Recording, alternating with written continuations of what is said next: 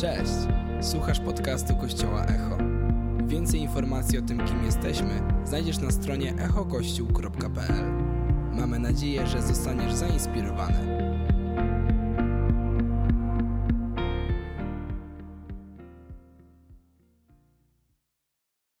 Dzień dobry, Kościele. Dzień dobry, dobrze Was widzieć, dobrze Was słyszeć. Ja na samym początku, jeszcze zanim przejdziemy dalej, chciałabym się dowiedzieć, czy są goście dzisiaj w Kościele Echo. Jeśli, jeśli jesteś gościem, jakbyś mógł podnieść rękę, super, tak, Kościół Echo kocha mieć gości. Dziękujemy, że wybraliście dzisiejszy niedzielny poranek, żeby spędzić go z nami. Naprawdę czujemy się zaszczyceni. Y, Ja jestem Kasia. I ci, co mnie znają, ci, co mnie kojarzą, to zazwyczaj widzą mnie z mikrofonem w ręku, ale częściej śpiewającą do niego niż głoszącą. Ale jestem tak bardzo wdzięczna naszym kochanym pastorom za to, że wyciągają z nas ten potencjał, że wyciągają z nas, nas z tej strefy komfortu. To jest naprawdę przepiękne. I nie wiem, ci, co znają moją historię, to wiedzą, że nigdy wcześniej nie śpiewałam, nigdy wcześniej nie prowadziłam ludzi w uwielbieniu. I tak samo jak wtedy nie czułam się godna, nie czułam się na pewno gotowa, tak samo dzisiaj nie czuję się jakąś mówczynią, ale dziękuję pastorze, że ty cały czas mnie rozciągasz, cały czas mnie rozciągasz. E, I na samym początku chciałabym się pomodlić, bo w tym kościele nic nie chcemy robić bez Ducha Świętego. Amen. Więc Duchu Święty, dziękuję Ci, że Ty jesteś tutaj i tak wołamy do Ciebie dzisiaj. Prosimy Cię, żebyś przemówił do naszych serc, żebyś przemówił do naszych myśli, żebyś może coś odnowił dzisiaj w nas, żebyś może coś uleczył w naszych sercach dzisiaj. Jesteśmy otwarci na Ciebie, jesteśmy otwarci na Twój głos. Otwórz nasze oczy i uszy i witamy Cię na, na tym miejscu w imieniu Jezusa. Cały Kościół powiedział Amen, Amen, Amen. Kościele, jesteśmy w serii Ustąp Pierwszeństwa i troszkę bym chciała Wam przypomnieć, y, co działo się w poprzednich tygodniach. Na samym początku pastor Daniel dzielił się z nami swoim sercem i zachęcał nas, inspirował do ustąpienia pierwszeństwa Bogu w kontekście niedzieli. Później Michał Kucharski inspirował nas do tego, żebyśmy ustępowali Bogu pierwszeństwa w kontekście naszego duchowego rozwoju. I tydzień Kuba, Jakub Warda przepięknie przypomniał nam o tym, że rodzina to jest nasz pierwszy kościół. Że na pierwszym miejscu powinien być Bóg, potem nasza rodzina, dopiero potem służba czy kościół. E, I ja mam dzisiaj przywilej powiedzieć ostatnie już kazanie w tej serii i będę mówić o ustępowaniu Bogu pierwszeństwa w naszym uwielbieniu. I wiecie, na samym początku chciałabym się też zapytać, czy jest ktoś tutaj na tej sali, kto kojarzy taki projekt, który się nazywa I am second. Jestem drugi. Czy są osoby? Są, są, są. Są, nie, są nie, niektórzy z Was kojarzą ten projekt i jeśli nie kojarzycie, to to jest taki amerykański projekt, którego celem jest inspirowanie ludzi do stawiania Jezusa na pierwszym miejscu. Y, Tak konkretniej to polega on na tym, y, że na takich krótkich filmikach, gdzie ludzie opowiadają swoją historię, opowiadają o tym, jak poznali Jezusa i co zmieniło się w ich życiu, gdy postawili go na pierwszym miejscu. I naprawdę bardzo inspirujące filmiki, bardzo inspirujące historie, więc jeśli nigdy nie słyszeliście, to polecam, żebyście sobie przesłuchali może jakiś odcinek z jakąś historią jakiegoś człowieka. I ja jak myślałam o tym kazaniu i myślałam właśnie o ustępowaniu Bogu pierwszeństwa, to miałam właśnie takie przemyślenie, że tak jak na co dzień powinniśmy ustępować Bogu pierwszeństwa, tak samo w uwielbieniu Bóg powinien być na pierwszym miejscu i powinniśmy zrozumieć, że w uwielbieniu jesteśmy drudzy. W uwielbieniu jesteśmy drudzy. To dlaczego tak często nasze uwielbienie jest zdeterminowane okolicznościami wokół nas? Dlaczego tak często nasze uwielbienie jest zdeterminowane emocjami, tym jak się czujemy? Albo w ogóle go nie ma w naszym życiu? I nasze uwielbienie to jest tylko te 30 minut w kościele, bo na co dzień tak bardzo skupiamy się na swoich emocjach i na naszej po prostu codzienności. I nie chciałabym powiedzieć, że te emocje, nasze obowiązki to jest coś złego. Absolutnie nie, to są ważne rzeczy. Ale one nie powinny zajmować pierwszego miejsca w naszym życiu. Bo tak bardzo wierzę w to, że nie ma sfery, która bardziej wymaga od nas ustąpienia Bogu pierwszeństwa niż uwielbienie. Nie ma sfery, która bardziej wymaga od nas ustąpienia Bogu pierwszeństwa niż uwielbienie. Dlaczego tak często w takim razie nasze uwielbienie właśnie jest determinowane naszym samopoczuciem, tym jak się czujemy? Dlaczego tak często w takim razie nasze uwielbienie jest determinowane, determinowane okolicznościami wokół nas? Nie wiem, jest taka czy owaka sytuacja, więc to yy, definiuje, jak będę uwielbiać. Dlaczego w takim razie tak często stawiamy nasze ja, nasze ego albo opinie innych ludzi ponad uwielbienie? Bo i właśnie to jest, ja nie mówię tylko o, o tych 30 minutach w każdej niedzieli. Tylko mówię też o naszej codzienności, o naszym całym życiu. Dlaczego tak często zamiast po prostu spotkać się z Nim, gdzie Bóg powołał nas do relacji z Nim, Bóg powołał nas do tego, żebyśmy byli blisko i doskonale wiemy, że to jest dobre dla nas, wiemy, że to pozytywnie wpływa na nasze życie, a dalej tak często stawiamy siebie ponad Jego. Bo chciałabym przytoczyć dwa krótkie fragmenty, tak jak jest napisane. I Jan Chrzciciel w Ewangelii Jana 3,30 mówił o tym, że Jego musi być coraz więcej, a mnie coraz mniej. Czy apostoł Paweł w liście do Galacjan 2,20 mówił, żyje już nie ja, żyje we mnie Chrystus. Nasze ja powinno być na drugim planie. Nasze ja powinno być zabijane, szczególnie podczas uwielbienia. Ale kościele, nie oszukujmy się, to jest proces. To jest proces, to jest codzienna walka w naszej codzienności, aby ustępować Bogu to pierwszeństwo. I na dzisiejsze kazanie przygotowałam kilka takich punktów, kilka rzeczy, które właśnie walczą o to pierwszeństwo w naszym życiu, które, które walczą o tą naszą uwagę w czasie uwielbienia. I pierwszym z nich jest nasza codzienność, taka proza życia. Bo każdy z nas jest w innym sezonie w swoim życiu, w danym momencie. I mamy tutaj na pewno studentów, mamy na pewno jakichś uczniów, mamy osoby, które pracują na cały etat, czyli pracują 8 godzin dziennie, mamy osoby, które pracują, mają własne biznesy i pracują na pewno więcej niż 8 godzin dziennie. I ja też jestem w takim sezonie w swoim życiu, który nazywa się urlopem macierzyńskim. I myślę, że teraz każda matka się ze mną zgodzi, co urlopem na pewno nie jest, ale tak to nazywają. E, I chciałabym troszkę tak postaram się bardzo, bardzo szybko opowiedzieć Wam, jak zazwyczaj wygląda mój dzień z moim synem, dobra? Oliwierem. Bardzo szybko. Oli wstaje około 6 rano, więc przez pierwszą godzinę ja trochę udaję i zaklinam rzeczywistość, że to się nie dzieje naprawdę. Próbuję jeszcze coś tam, wiecie, przespać i przez pierwszą godzinę jeszcze się tarmosimy po łóżku. Gdy wreszcie zbiorę siły, idziemy do kuchni, zaczynam przygotowywać mu śniadanie i zachęcam go do zabawy, ale zazwyczaj kończy się tak, że jedną ręką smażę mu placki, drugą ręką asekuruję go, bo on woli się wspinać po mojej nodze aktualnie. Gdy wreszcie uda nam się siąść do śniadania, Oli je śniadanie, ja zazwyczaj piję moją pierwszą kawę. Gdzie chwała Ci Jezu za kawę. Potem szybciutko go ogarniam, ubieramy się, zaczynamy się bawić i on po chwili jest już gotowy na pierwszą drzemkę. Gdy, gdy Oli śpi, ja zaczynam oczywiście jeść swoje śniadanie, zaczynam sprzątać, idę do łazienki, ogarniam się, zaczynam robić jakieś swoje rzeczy i zazwyczaj mija chwila i on się już budzi. No i wtedy mam opcję, co zależy od dnia. Albo jadę sobie na spacer gdzieś, albo na przykład spotykam się z Karusią, Karusia pozdrawiam, spotykam się z Karusią na kawę, chociaż częściej myślę, że to wygląda tak, że bardziej biegamy za dziećmi niż pijemy tą kawę. Gdy wracamy do domu, to albo przygotowuję mu obiad, bo na przykład nie było, albo podgrzewam coś, co już mieliśmy i on po tym obiedzie idzie na drugą drzemkę. Chwała Ci Jezu. Idzie na tą drzemkę, I ja w tym czasie jem swój obiad, ogarniam rzeczy, przypominam sobie, że muszę zrobić grafik na Echo Music, że muszę uzupełnić jakieś dokumenty, jeśli chodzi o refundację, lekarze, wiecie, jakieś po prostu rzeczy, które muszę pozałatwiać. I Oli się znowu budzi, bum. No dobra, no to idę z nim na spacer. W międzyczasie to jest taka godzina, że mój Mati, mój mąż już wraca z pracy, więc gdzieś go spotykamy po drodze. Idziemy razem się przejść. Chłopcy wracają do domu, ja biegnę szybko na zakupy, wracamy, robimy mu kolację, kąpiemy go, pielęgnacja, Oli śpi, wybija około 19.30, 20. I ja wtedy zazwyczaj siadam z Matim, rozmawiamy sobie, co działo się w naszym dniu, jemy kolację, może coś obejrzymy, jak znajdziemy czas na Netflixie idę się myć, no idę spać, no bo wiadomo, Oli się budzi o szóstej, tak? Koniec, udało się, przeżyliśmy wszyscy. Tak mniej więcej wygląda mój dzień. I myślę, że każdy z nas, gdybyście tak samo przeanalizowali swój dzień, to byśmy naprawdę zobaczyli, jak bardzo jesteśmy zajęci w naszym życiu. I wierzę, że są na sali ludzie, którzy słuchając mojego dnia stwierdzili, jeny, ty to masz lejtowo, ja to mam trójkę dzieci, własny biznes. Eee".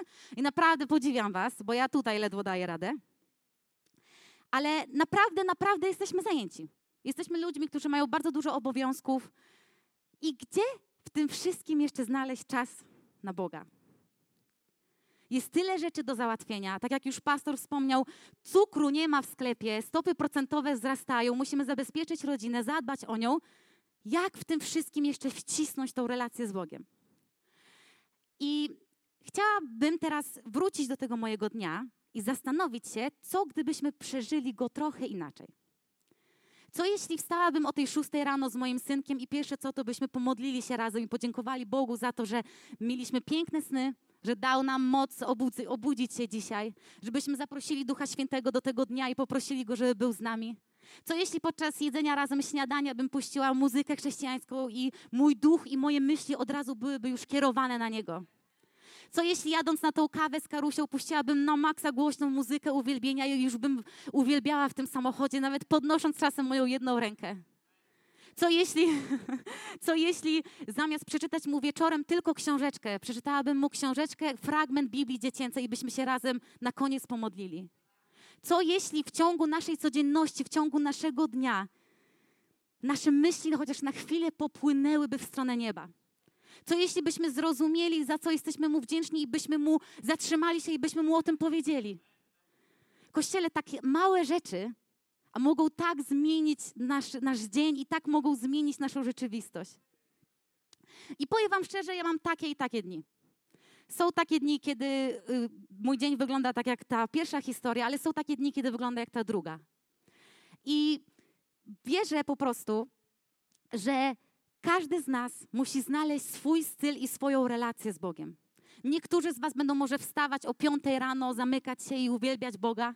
A niektórzy z Was może będą jak ja w tej dalej nowej dla mnie rzeczywistości, próbować gdzieś w ciągu dnia znaleźć tą chwilę, żeby zatrzymać się i po prostu Go uwielbiać.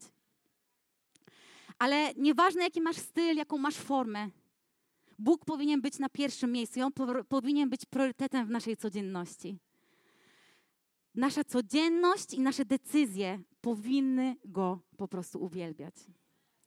Więc przeszliśmy przez mój pierwszy punkt, który nazywał się Nasza codzienność, nasza proza życia, czyli, czyli ta pierwsza rzecz, która walczy o to pierwszeństwo w naszym uwielbieniu. Przechodzimy do mojego drugiego punktu, który nazwałam Opinia innych ludzi.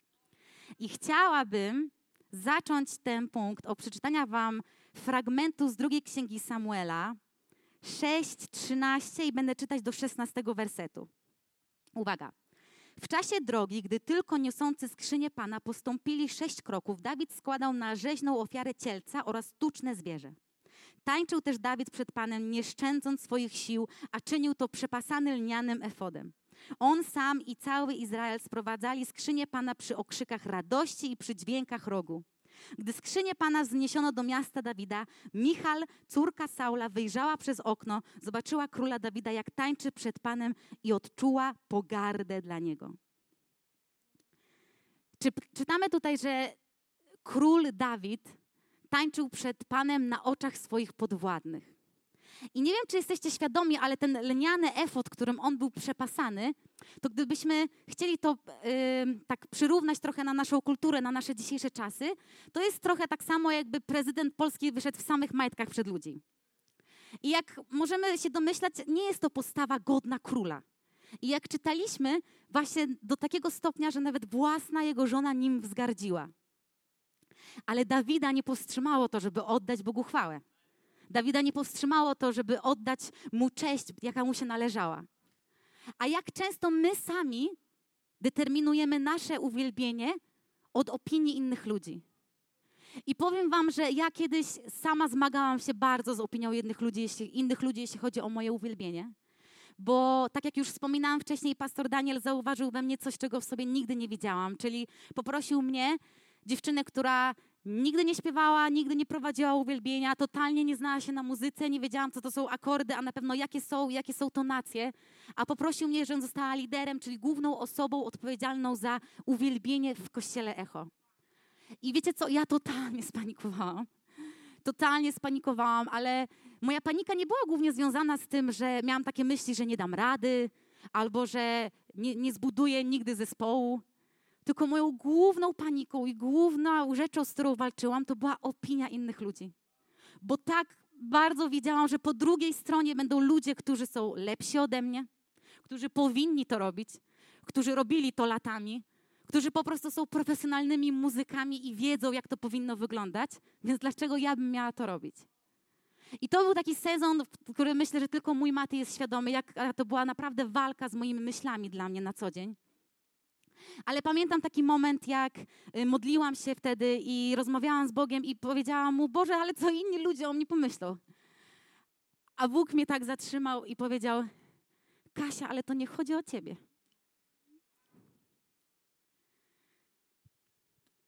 Kasia, to nie chodzi o ciebie. I dla mnie to było wtedy takie, Boże, to naprawdę nie chodziło o mnie. To nie chodziło o to, jak ja się będę czuła.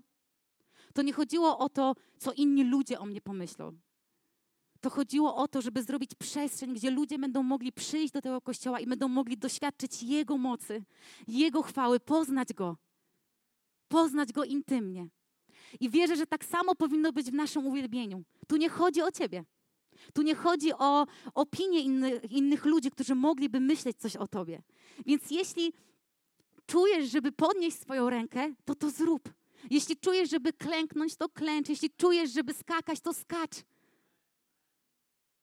Niech opinia innych ludzi nigdy nie determinuje Twojego uwielbienia. Ale chciałabym tutaj powiedzieć jedno takie mocne ale.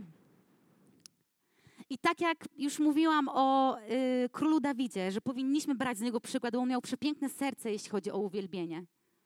Ale to nie jest też do końca tak, że nie powinniśmy totalnie myśleć o ludziach, którzy są wokół nas. Proszę nie rozbierajcie się podczas uwielbienia tutaj w kościele Echo, ok? To, to nie chodzi o to, bo nawet apostoł Paweł, jak mówił o modlitwie na językach, to pisał o tym, żebyśmy nie robili tego przy niewierzących bez tłumaczenia. I tak samo tutaj. Nie róbmy rzeczy, które mogłyby przestraszyć ludzi, którzy tutaj przyjdą pierwszy raz. Bądźmy w tym mądrzy, ale nigdy nie pozwólmy, żeby ta, yy, żeby ta opinia innych ludzi powstrzymywała, mu od, od, powstrzymywała nas od oddawania mu chwały. Amen? Amen. Super. Kościele, przeszliśmy już dwa punkty. Amen. Nasza codzienność, proza życia opinia innych ludzi, rzeczy, które gdzieś tam wymuszają to pierwszeństwo przed Bogiem. I przechodzimy do trzeciego punktu, mojego ulubionego, bo nazywałam go przeróżne rozpraszacze. A zaraz się dowiecie, dlaczego mój ulubiony. Bo będziemy teraz rozmawiać o jednej wadzie mojego męża, Mateusza. Wiem, że myśleliście, że mój Mati nie ma żadnych wad, ale ma i to wiele, a ci omówimy tylko jedną, spokojnie. A mianowicie, mój maty jest taki, e, że jak wyślę go do sklepu po cztery pomidory, to wraca z pięcioma sosami, które akurat zwróciły jego uwagę i to jeszcze po godzinie. I autentycznie ja nie, nie przekoloryzowuję historii. On, on, jest takim typem osoby, że naprawdę jest chyba jedyną osobą, którą znam, która przekracza darmową godzinę na, park, na parkingu pod Lidlem, bo jest tak rozkojarzony i rozproszony w sklepie. Więc to jest jednak taka no, wada mojego, mojego męża. E, I kiedyś było takie jedno popołudnie, kiedy zostawiłam Mateusza właśnie z naszym synem. I on miał tylko jedno zadanie: zrobić mu kaszkę na kolację. Coś, co robił codziennie. Więc myślałam, że nie będzie z tym żadnego problemu. E, przyszli do tego w międzyczasie jego koledzy. Ja tam gdzieś e, poszłam i wróciłam właśnie na usypianie, no i wracam do domu, wszystko na miejscu. Oliś cały uwalony w kaszce, przeszczęśliwy, bo chłopcy się z nim bawią, więc to myślę, o super. No i patrzę, że została resztka tej kaszki, jak zawsze zaczynam ją dojadać. No i tak biorę tego kęsa i tak, kurczę, coś jest nie tak. Jakaś taka, wiecie, zbita, dziwny smak w ogóle. coś, wiecie, jak się je tą kaszkę codziennie, to się wie, jak ona powinna smakować. No i się pytam Mateusza, Mati, co, coś zrobiłeś inaczej, jakby, bo jakoś tak inaczej smakuje. I mój Mati mówi, że nie, właśnie zrobiłam tak samo, że rzeczywiście było taka zbita taka ten, ale dodałem bananka, Oliś zjadł z radością, jak zawsze. Ja mówię, okej. Okay. No ale jako matka rozglądam się po tym blacie i zauważyłam opakowanie. I po chwili już wszystko było jasne, e, bo mój syn tamtego wieczoru zjadł na kolację ugotowaną na mleku owsianym mąkę orkiszową pełnoziarnistą zamiast kaszki.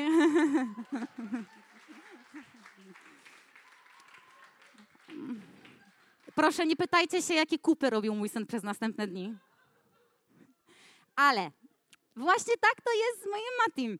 On po prostu jest, wiecie, tak rozkojarzony i wystarczy, że ktoś bądź coś go rozproszy, to mimo, że potrafi robić rzeczy naprawdę bardzo dużo i bardzo często już je robił, to coś go po prostu, wiecie, życie przestaje być takie proste. I wiem, że teraz tak się śmiejemy z Mateusza, he, he, he, hi. Ale jak wielu z nas ma w swoim życiu takie rozpraszacze, które odciągają nas od najważniejszego? Jak wielu z nas zmaga się z takimi rzeczami, które robimy czasem bez, bezsensownie, zamiast po prostu skupić się na najważniejszym, czyli na Jezusie i na relacji z Nim. Wierzę, że na pewno w dzisiejszych czasach jest, są to social media. Jak często wyciągamy bez sensu telefon po raz setny, żeby oglądać czyjeś życie na Instagramie, zamiast po prostu żyć swoim jak często, y, żeby zamiast obejrzeć jednego, każdy z nas lubi Netflixa i lubi się walnąć na kanapie, ale jak często zamiast obejrzeć jeden odcinek serialu, oglądamy kilka i spędzamy naprawdę godziny przed telewizorem. Jak często te małe rozpraszacze, te małe rzeczy zabierają naszą uwagę, gdzie powinniśmy po prostu skupić się na nim. I tak jak mój Mati staramy się walczyć z tym jego rozproszeniem. I teraz, jak wysyłam go na zakupy, to już wiem, że musi być konkretna lista i najlepiej to jeszcze mu opowiem, po której stronie jakiego działu co jest. Ale tak samo wierzę, że my powinniśmy walczyć z naszym rozproszeniem podczas uwielbienia. Powinniśmy walczyć z tym, co próbuje nas cały czas rozproszyć. I oczywiście, że to nie znaczy, że powinniśmy całkowicie zrezygnować z social mediów. Ale może dla ciebie pierwszym krokiem będzie wyciągnięcie telefonu 50 razy, a nie 60 w ciągu dnia. Może właśnie tym pierwszym krokiem będzie obejrzenie jednego odcinka mniej niż na co dzień byś to robił. I wiem, że ten punkt jest trochę taki ogólny, ale każdy z Was zna swoją codzienność i wiecie, co tak naprawdę Was rozprasza od tego, żeby skupić się na najważniejszym. Ja powiem szczerze, że dla mnie to jest, śmiesznie to zabrzmi, ale to jest sprzątanie. Ja jestem tym typem człowieka, że naprawdę nie lubię siedzieć w moim domu, kiedy jest bałagan wokół mnie. I bardzo często zamiast skupić się na tym, włączyć sobie muzykę, bo mam chwilę dla siebie, żeby mogła go pouwielbiać i porozmawiać z nim, to zaczynam sprzątać, bo przecież szybciutko, szybciutko to zrobię i zanim to zrobię, to już nie ma czasu, bo coś się dzieje. Więc każdy z Was zna siebie. I wiecie, co tak naprawdę Was rozprasza. Więc to był mój trzeci punkt takie przeróżne rozpraszacze. I przechodzimy do mojego czwartego punktu, czyli do ostatniego, który nazwałam e, okoliczności i emocje. Bo każdy z nas ma takie dni w swoim życiu, albo na pewno mieliście i przeżyliście, że po prostu wstaliśmy lewą nogą, tak? Jest gorszy dzień, bo ktoś może z rana nas zdenerwował, coś się wydarzyło, ktoś był dla nas nieuprzejmy rano, i wiadomo, że takie rzeczy mają wpływ na nasze emocje. Ale poza takimi, że takie nazwę błahymi rzeczami, bardzo często zmagamy się z bardzo trudnymi sytuacjami w naszym życiu.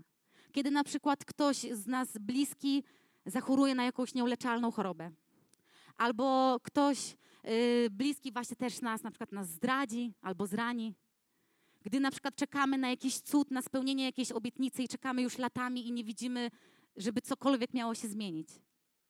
I nie oszukujmy się, te rzeczy mają wpływ na nasze uwielbienie. I może byłeś kiedyś w takiej sytuacji, albo jesteś teraz i zadajesz sobie pytania, czemu mam uwielbiać z pasją, skoro ta osoba tak bardzo mnie zraniła i zdradziła? Czemu mam podnosić swoje ręce do góry i uwielbiać Boga, skoro tak długo czekam na spełnienie obietnicy i nic się nie dzieje? Czemu mam z takim zaangażowaniem uwielbiać Boga, skoro Bóg mnie jeszcze nie uzdrowił? I to są, to są ludzkie pytania. Ale tak jak przytaczałam już postać Dawida, który był znany jako człowiek według Bożego serca. I wierzę, że był znany właśnie z, z tego ze względu na swoje serce do uwielbienia. Niezależnie od okoliczności, niezależnie od emocji, niezależnie od opinii innych ludzi. I Dawid był powołany przez Boga. Był powołany przez Boga, ale kiedy czytamy tak naprawdę opis jego historii, to widzimy, że jego życie wcale nie było łatwe. Bardzo często musiał uciekać, musiał się chować, bo czyhano na jego życie. I z jednej strony był namaszczony na króla, a z drugiej strony też długo musiał czekać na spełnienie tej obietnicy w swoim życiu. Ale co jest najpiękniejsze w jego historii, jest to, że on nigdy nie pozwolił, żeby te emocje, żeby okoliczności determinowały jego uwielbienie. I wiecie, w Biblii jest bardzo dużo psalmów, które napisał Dawid. I napisał, napisał je w różnych sezonach w swoim życiu. I chciałabym przytoczyć kilka fragmentów niektórych psalmów i powiedzieć Wam, kiedy je, kiedy, je, kiedy je pisał, w jakich sytuacjach. Na przykład tutaj mamy fragment, gdy Saul, y, gdy Saul chciał pozbawić Dawida życia. I to jest psalm 59 i będę czytać 17 i 18 werset. I Dawid pisze, lecz ja będę śpiewał o Twojej mocy i weselił się o poranku Twoją łaską, ponieważ byłeś mi warownią i schronieniem w czasie niedoli. Moja mocy Tobie będę grał, gdyż Ty, Boże, jesteś moją twierdzą. Boże mój, który darzysz mnie łaską. Kolejny fragment, kiedy przybywał, przebywał na pustyni i się ukrywał. To jest Psalm 63, werset 4 do 5. Bo Twoja łaska jest lepsza niż życie. Moje usta będą Ciebie wysławiały. Póki żyję, będę Cię tak błogosławił. W Twoim imieniu wzniosę w górę moje dłonie. Czy Psalm 62, werset od 6 do 7. Jedynie w Bogu ucisz się ma duszo, w Nim źródło mojej nadziei. Tylko On moją opoką i moim wybawcą, moją twierdzą i nic mną nie zachwieje. Czy Psalm 56 od 4 do 6. Gdy ogarnia mnie lęk, i to jest fragment, kiedy został schwytany przez Filistynów. I Dawid pisze, gdy ogarnia mnie lęk, Tobie ufam. Bogu, którego słowo tak sławię. Bogu ufam, nie boję się. Co mi może zrobić śmiertelnik? Każdy z tych dni to mógł być ostatni dzień Dawida ale pomimo to on wysławiał Boga, uwielbiał Go. Ale co jest jeszcze piękniejsze w tych psalmach, to przed tym wysławianiem Boga, jak czytamy te psalmy troszkę wcześniej, to Dawid nigdy nie udawał nikogo i wylewał swoje serce przed Bogiem. Wylewał swoje serce i bardzo często zachęcał do tego w swoich psalmach. Nie ukrywał swoich emocji, nie udawał nikogo, tylko był totalnie szczery przed Bogiem. Ale nie skupiał się na tym, bo wiedział, że najważniejsze jest to, żeby Bóg powinien być na pierwszym miejscu w jego sercu i zawsze oddawał mu chwałę pomimo. I kościele kończąc już, jak wyglądałoby nasze życie, gdybyśmy pomimo okoliczności, pomimo emocji, pomimo opinii innych ludzi, pomimo naszej zajętości, pomimo tych bodźców, które próbują nas rozproszyć. Co jeśli nasz dzień byłby przepełniony uwielbieniem? Co jeśli nauczylibyśmy się zatrzymywać w ciągu naszej codzienności, chociaż na chwilę, i ustępowali mu pierwszeństwa? Głęboko wierzę w to, że jeśli nauczymy się i zrozumiemy, że w naszym uwielbieniu musimy być drudzy, że jeśli nauczymy się ustępować Mu pierwszeństwa w naszym uwielbieniu, to wierzę, że na nowo możemy doświadczyć mocy uwielbienia. Na nowo możemy doświadczyć mocy uwielbienia, która może zmienić Ciebie i może zmienić Twoje okoliczności. I myślę, że nie ma nic lepszego niż wdrożenie teorii od razu w życie. Dlatego Kościele powstańmy. Nie chcę zostawiać Was bez tej możliwości. Zespół poprowadzi nas w jeszcze jednym fragmencie, jeszcze w jednej piosence. I chciałabym, żebyśmy podczas tego momentu, podczas tej piosenki, odrzucili na bok całkowicie nasze okoliczności, odrzucili na bok może nasze emocje, odrzucili na bok tą opinię innych ludzi. Odrzucili na bok może te rozpraszacze. I po prostu skupili się na nim. Skupili się na nim, bo on jest tutaj i czeka na ciebie. On czeka na Twój ruch, czeka na Twoją rękę podniesioną od góry, czeka na to, aż zaczniesz z nim rozmawiać. Czeka, aż po prostu przybliżysz się do niego, jak do Ojca, do kochającego Ojca. Panie Boże, dziękuję Ci, że Ty jesteś tutaj, że Ty jesteś z nami i cokolwiek dzieje się wokół nas, jakiekolwiek są okoliczności, jakakolwiek jest nasza przeszłość, Ty kochasz nas cały czas tak samo i cały czas tak samo bardzo i nigdy nas nie zostawiasz, nigdy nas nie opuszczasz. I my nie musimy się zmieniać, żeby przyjść do Ciebie. My nie musimy się zmieniać, żeby przyjść do Ciebie, bo Ty kochasz nas takimi, jakimi jesteśmy. I to właśnie, jak jesteśmy blisko Ciebie, to nas zmienia. Twoja miłość nas zmienia. I tak proszę Cię, Duchu Święty, żebyś teraz otworzył nasze oczy i uszy na Ciebie, żebyś przemówił do nas, żebyś może powiedział nam, co w naszej codzienności rozprasza nas od tego, żebyśmy mogli być blisko Ciebie. Co w naszej codzienności sprawia, że nie poznajemy Ciebie lepiej, że mijamy się z Twoją obecnością. Przemów do nas, Duchu Święty. Mów do nas, Panie. Dziękujemy, że byłeś z nami. Mamy nadzieję, że zostałeś zainspirowany. Więcej podcastów możesz posłuchać na naszej stronie echokościół.pl.